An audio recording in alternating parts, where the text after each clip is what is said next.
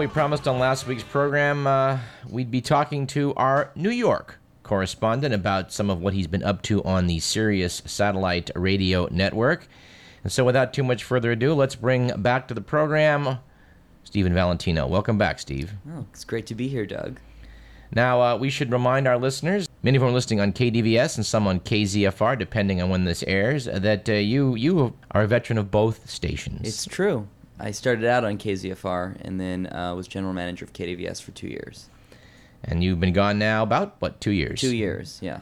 All right, which took you to New York City. New York City. and uh, tell us a bit how the, what that's like. It's uh, a little chaotic, and it feels good to be back. I realized how quiet things are here. Well, we did report in this program uh, the trip that I made here last April Oh, to hang wow. out with you and go to the Museum of Natural History, the UN, and other such things. So I think that we um have already given listeners a bit of a taste, I think, of what it's like there in the Big Apple. But you yeah. also told them how you showed up in New York without a hotel booked, right? You know, I must say that uh, your use of the iPod and uh, and against yes, I did. I think mention the fact that I just said you know as you I said had- after you dialed all these numbers, I said I'm going to start the list at the top again. I said that's the dumbest idea I've heard all week. Which of course you promptly proved me wrong. Not saying it's a precedent, Which we try to do here shortly again. Interestingly enough, but we do need to actually talk about something that you uh, just had aired on on Sirius and will be re-airing, and I think a lot of listeners are going to want to hear that. So why don't we uh, shamelessly promote that? okay. Well, should I just get started then? Go have Okay. at it. Uh, I put together a documentary for Sirius on uh, gays in the military. Um, as you know, yesterday, um, Wednesday, uh, the uh, Congress held hearings on the Don't Ask, Don't Tell policy for the first time in 15 years. And I've been working on this documentary for about a year and a half. And once we got the tip that they were going to be holding these hearings. We rushed it to production. Um, it aired on Tuesday at uh, 9 a.m. Eastern Time, and it'll air again Saturday on uh, Sirius OutQ 109 at 2 p.m. Pacific. I was kind of shocked to realize they are holding hearings for the first time since what 1993. Yeah, since the first time it was enacted, uh, there's been an embargo on talking about it at a congressional level, um, and it's this is big news. And so there's a very likely chance that within the next uh, year, especially with a new administration coming in, Whoa, whoa, whoa! Hold, hold the phone on. Oh yes, Well- okay. Well, no matter what, we'll get a new administration. Right, Okay. right. I mean, regardless, I mean, Obama has said that he's for repealing it. McCain has said that he is for Don't Ask, Don't Tell. But if the Democrats retain control of Congress, it's very likely that you'll see legislative action on this uh, within the next year. Well, I, I'm a little surprised to see that it's it's July of, of 2008 and this has resurfaced. What prompted this? The military itself, as you know, is having a really hard time finding people to to meet their recruitment numbers. There's Um, been an excellent series in the Bee about about some of the people that have been in the military. Uh, we should we should plug as well. Uh, McClatchy Paper's doing some good work on this. Right. And over the course of the Iraq and Afghani and all the other wars that we're fighting right now, the numbers of discharges for people under Don't Ask, Don't Tell has it's fluctuated. After 9/11, it dropped dramatically, and now it's on the rise again. And people in the Pentagon are finally coming to the realization that having gay people in the military really doesn't matter. And the culture itself is changing dramatically, both in the military and uh, there was a poll that came out just uh, this past weekend that found that 75% of Americans favor letting gays and lesbians serve openly in the military. So, really, the policy itself is kind of at odds with where the culture is, both in the military uh, and at large.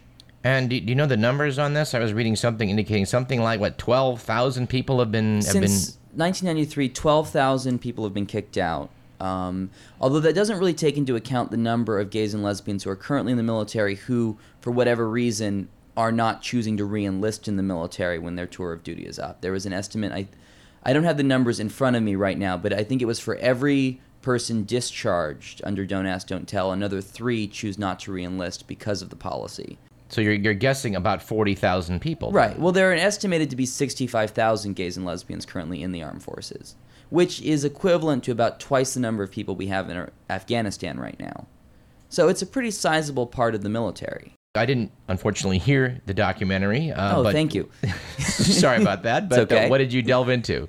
Uh, well, the, the documentary itself focuses primarily on because I mean it's very hard when you're doing something that's you know a 15 year old wedge issue. Like how do you make it fresh? The angle that I really tried to explore was the ways in which the war itself in Iraq is changing the sexual politics of the military, particularly when it comes to sexual identity. And uh, so it chronicles the story of about six uh, soldiers who fought in Iraq and Afghanistan, and they just tell their own stories in their own words as to what they experienced. And it also delves into policy, into uh, legislation that's currently pending that would end the policy. So it gives a pretty broad tack on the issue. And of these six soldiers that that featured in the in the piece, uh, are they all still active military? No, that was one of the problems that I had putting this together. Is that you can't? I had to use retired people or people who had been kicked out under the policy, because no one who's currently in the military is going to talk about it. That would invoke the ask Tell clause, tell. yes, of don't ask, don't tell. Okay. So So um, my guess would be there's a sense of optimism about this particular issue going forward in a in a sensible way manner. it's always kind of a complicated issue, I think, for a lot of people on the left because, you know, there's a general feeling that, well, you know, although people support the military, some of our military's actions overseas, people have not been too happy with. So for a lot of people, it can become a complicated issue, especially when people on the left in the gay rights movement are pretty staunchly anti-war. But at the same time, the issue is intrinsically li- linked to a lot of things revolving gay rights, particularly marriage. Because once the government recognizes gay people in the military, then it opens up the bag for a whole range of things. Um, you know, and this is something that we saw in the civil rights movement as well. That once the military desegregated, things started to happen on that front as well. Well, we need to talk about this issue. I think this this other issue, uh, which we've talked about in this program before, the issue of gay marriage. I think I mentioned on last week's show uh, going to a to a party and, and, and having someone take me aside and express dissatisfaction with the opinion uh, voiced on this program, particularly the person said because they expected to hear progressive viewpoints here on KDVS and on our show, and uh, all this fellow admitted that he did like this show. He certainly didn't like my take on what was going on regarding gay marriage. And you and I have a differing of opinion on this. Can you give me? I, I know we do, but can you give me just a little bit of a refresher, Yes, I can. please? I'd love to hear it. The position of moi, as the host of this program, is that regardless of how you feel about this issue, right now, an election year is not a smart time to go forward pushing the issue of gay rights. We all hope, I think, I think you would agree with me, that we have some changes coming in Washington. And not just the John McCain type changes, rather, we hope that Obama wins because we Right. expect good things to come of that. The seven year experiment with Bush Cheney didn't pan out. Oh, it's worked marvelously. What are you talking about, Doug? So we're looking for changes, but uh, I, I'm just I just think it's it, from my perspective a little odd that the issue of gay marriage, which surfaced oddly enough in the 2004 election cycle and did not help John Kerry, has now popped up again. Well, okay. I mean, on the Kerry thing, I think that the argument that's been put forward over the last four years that gay marriage lost the election for John Kerry is patently false. Um, John Kerry lost the election for John Kerry. The marriage ballots played a role in certain swing states like Ohio. But at the same time, and a lot of research has shown that in those swing states, even though an increased conservative base came out to vote for these ballot measures, and of course those people would have voted for, for Bush, an equal amount of people came out up against them and voted for John Kerry. So it was kind of a wash back and forth. I have not seen anything to support that assertion that there was an equal mobilization on the other side. Well, I mean, I'm not. I don't know. I wasn't in Ohio. I, I, my take on this, I would just say, is that John Kerry, that, that, that the gay marriage issue did not sink John Kerry in 2004, but it did not play well in a lot of key states that could go either way. And you mentioned Ohio. I'm sure it didn't help him in Ohio. I do think that you know Diebold and others stole Ohio, right. but but this this got the election close enough to where they could steal it with minimal muss and fuss. But there were a whole set of issues in that election as well. I mean, the fear card was played, the national security card was played, and Kerry, let's face it, was a flawed candidate in for a number of reasons. And I personally would just like it, and this is one of the frustrations I've had with Obama recently, where, you know, we had this decision in California on gay marriage, and he said, well, you know, I think it's okay, I respect the decision of the court, but I'm not necessarily for it. And I really think that Kerry and Obama uh, would have been better served by just saying, we're for gay marriage. Because I get the impression that they both were. Um, and regardless of what's going to happen, they're still going to be painted as that by the right, anyways, regardless of what either of them said or what Obama says. Well, let's let's go through. Uh, you may be more up on this than I am because I haven't followed it in detail. But uh, the, the, the court decision that came down was in essence repealing state laws or also Prop 22 or both. Uh, the decision that came down ruled that Proposition 22 was unconstitutional. Right, and we should remind listeners what Prop 22 was. Prop- I know you did a radio piece on it. Let's Yes. refresh people's Uh, memories. Proposition 22 was a Defensive Marriage Act, which basically said marriage in California is between a man and a woman, um, and we are not going to recognize any gay marriage out of any other state. Now, the California Supreme Court, which is a very conservative court, uh, said that no, this doesn't jive, that you have to treat people equally underneath the law. And that either means open up marriage to everyone or marriage to no one. Um, and it was a very, in my opinion, a very well reasoned decision and one that a lot of people can't really argue with because it, it came down on the side of equal rights, which is very clearly stated in both the state and national constitutions. However, at this moment in time, Proposition 8 is expected to be on the November ballot, which is an effort to then rescind the court decision and basically go back to Prop 22 and state that a marriage is between a man and a woman. Right. And, uh, you know, obviously I disagree with this, but I think that when you look at the experience of states like Massachusetts, which has had gay marriage since 2004, uh, I believe in 06 they tried to push a similar constitutional amendment, similar to the lines that had been passed in a number of other states.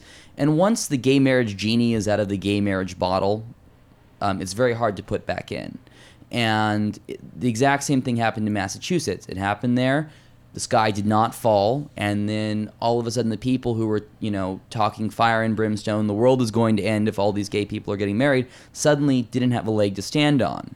So I think the California decision is good because it pushes the national discourse further and shows people that this really isn't that big of a deal. Well, let's start with November and, and work backwards. Uh, I, I, I would I would share your, your view that we would be better off with an Obama presidency come next January. But again, we come back to the, the, the issue of swing states. And right now, is this going to help? And, and I must say, I've expressed this opinion before and will do so right now again. I'm a little suspicious about the timing. all the swing states have, with the exception of Florida, have already passed constitutional amendments. They've gone state by state. And they also they also have big plans to make this an, a national constitutional amendment. But that's never it's not going to happen, not with the Democrats in charge of Congress. There's no way it'll get off the ground. No. No. I mean, the the Republicans they made it their issue in 04 even though it didn't make that big of a difference. And now there's they can't play that card anymore. Are, are- Particularly in you- states like that- Are, like are you not are you not worried that in the event that this this goes forward in California, there will not this will then initiate a backlash across the country? You know, I think that the culture in the last four years has moved so dramatically. Um, and I think that people are finally starting to tune into the fact that there is a war going on, that the economy is in ruins, that there are much bigger fish to fry now than two dudes wanting to get married. Well, but exactly my point. Couldn't couldn't couldn't progressive minded people who wish to see gay rights go forward just let this go for six more months? But why? I mean, wh- it's always Losing the election no, is why. it's always it. This is the thing that frustrates me about your viewpoint. It's always put, framed as, well, you you people just need to wait, and you know, wait till the next election, and it's always the next election. I'm I'm I'd be I'd be satisfied just say, well, can you wait till January twentieth? The thing is, we didn't have a choice in the timing, and the court came and ru- court ruled when it wanted to Well, rule. let's let's look into that right And now. all- then well, let's okay. pause. Let's pause and just take a look at that. Being conspiratorial minded at times, and we would like to again refresh our listeners' Mm-hmm. uh, uh, memories that the great quote we have on this came from John Dean, which we didn't manage to record. Mm. When he was talking about Watergate and various conspiracies in government, he said, "You know, when regarding, I don't believe in conspiracies." Except for the ones that are real. Now, I don't know whether this one's are real or not, but I'm looking at a, at a website right now that I'd like you to come over and just come over from your mic to my mic over here and take a look at this. all right, I'm standing at your mic. You're standing in front of the computer screen. I've pulled up a list of the bios of the judges that ruled on this. And it's really odd because here in the California Supreme Court, this uh, pro gay marriage decision is being handed down by Joyce Kennard, Republican, Kathryn Werdegar, Republican, Ronald George, Republican, and one Democrat, Carlos Moreno. These, these are not the people I would expect to have the best interests of the gay rights movement at heart. Have you lost your mind, Doug? Uh, Not that I could see, no. No, this is insane. You Why is are that? spouting crazy here. The court. You- ruled- you've- you've have you seen- read? the, never- Have you read the decision? No, I haven't. Okay. you've never It's- seen you've never a- seen partisan politics being enacted by Supreme Court judges. No, of course, never. But but the, the thing is, if have you read the decision? It's over a hundred pages of well reasoned, well argued uh, points. Now, you know, I mean, if these uh, they they ruled the way that they had to rule, they actually did their job and interpreted the Constitution of California properly. Well, there's three other judges that would disagree, though. It was a four to three decision, right? Well, yes, it was a narrow decision, which again highlights the importance of getting the right Supreme Court justices. But, um, you know, I mean, the idea that this is some kind of grand conspiracy that's going, you know, it, it, it doesn't make sense because California is a state that is not going to. Uh, it, it's never been a swing. It's not going to be a swing state in this election, No, regardless. it's of- solidly. It's going to it's go gonna blue. solidly blue. So, you know, I I mean, I don't know what to tell you. I mean, it just doesn't make a whole. I, I personally can't see that. I think all I would say is having witnessed numerous election cycles and how things can be swung by the smallest of, of issues. For example, I think back to Michael Dukakis' 20 point lead over George Bush 41 that evaporated by the time election election came around and Richard Nixon having a commanding lead back in 68 and yet that was a, that was a nail biter when it came to Humphrey at, at the end that it doesn't take that much to swing an election. And you know, we've talked about the website 270towin.com where people can interact and see. And, and right now, it looks like Obama, even giving him Ohio, is just squeaking by. Well, okay. I mean, elections are close. It's what happens. But gay marriage is not going to be the thing that loses it for Obama if Obama loses, which I don't I think. am if- absolutely not convinced that you're correct in that. I believe it. I believe this could swing the election. No, there's no way. There's what what states is going to turn voters out to swing it to, to swing? Come on over to the computer again, my Okay. boy. Let's take a look. We got 270 to win pulled up on the screen, and we're taking a look at it. And uh, this is assuming right now that Colorado and New Mexico can be swung blue, that Iowa can be swung blue, and that New Hampshire can be kept blue. It went to it went to Bush in in tw 2000 because of Ralph Nader. But anyway, even figuring Ohio is blue, it's now 293 to 245. If we swing Ohio with a click of the mouse, it's 273 to 268. Very close election. Right, but there's no uh, initiative on gay marriage on the ballot in Ohio. So gay marriage has absolutely nothing to do with the state of Ohio. So your point is kind of lost. Well, I'm not sure. Looking at this map right now with one mouse click in Iowa, I swung the election to John McCain. I know, but there's no gay marriage initiative on the ballot in Iowa either, Doug. Well, I, that's true, but I'm just wondering how some of these photo ops of people getting married on the, st- the steps of the city hall in San Francisco is going to play in Des Moines. I think that the pictures of people committing themselves to each other uh, only furthers the idea the uh, that gay people are just like everyone else, and I'm really resent the implication that people pursuing their rights, their constitutional rights, is somehow going to drag this country and the Democratic Party under because we have been made a scapegoat. Well, by, by way of follow up, when you when you're back in New York, we probably should, uh, as election draws near, Mm-hmm. go over what, what those what those states are, because I'm not sure what those are either. I don't have the list in front of me right now, but, there are like what, uh, ten or twelve? Oh, less than that, I believe. I All mean, the, the majority of the states have already voted on this, and you know, at some point, um, it'll eventually work its way up to the Supreme Court, um, and you know, who knows what happens there. But I think that the California decision definitely, because it was put forth by conservative justices, takes a lot of teeth out of the argument from social conservatives that you know the world is going to end because of this. Um, and I think it, moving forward, people will just see it and come to accept it as normal. And I think even in the last four years, polling has shown that you know more and more people are coming around to the idea that this is not really a big issue, especially when you have people dying every day in Iraq. I, I certainly agree with you, and I certainly think there are there are bigger fish to fry. I mean, this is certainly uh, an issue that resonates with many people. But on the list of things that are that are like threatening us right now in the world, from global warming, the war in Iraq, the economy, right on down the line, this is not on the front burner necessarily. No, no, not at all. Um, So I'm thinking, can we just let it go? Can we give it a rest for nine months?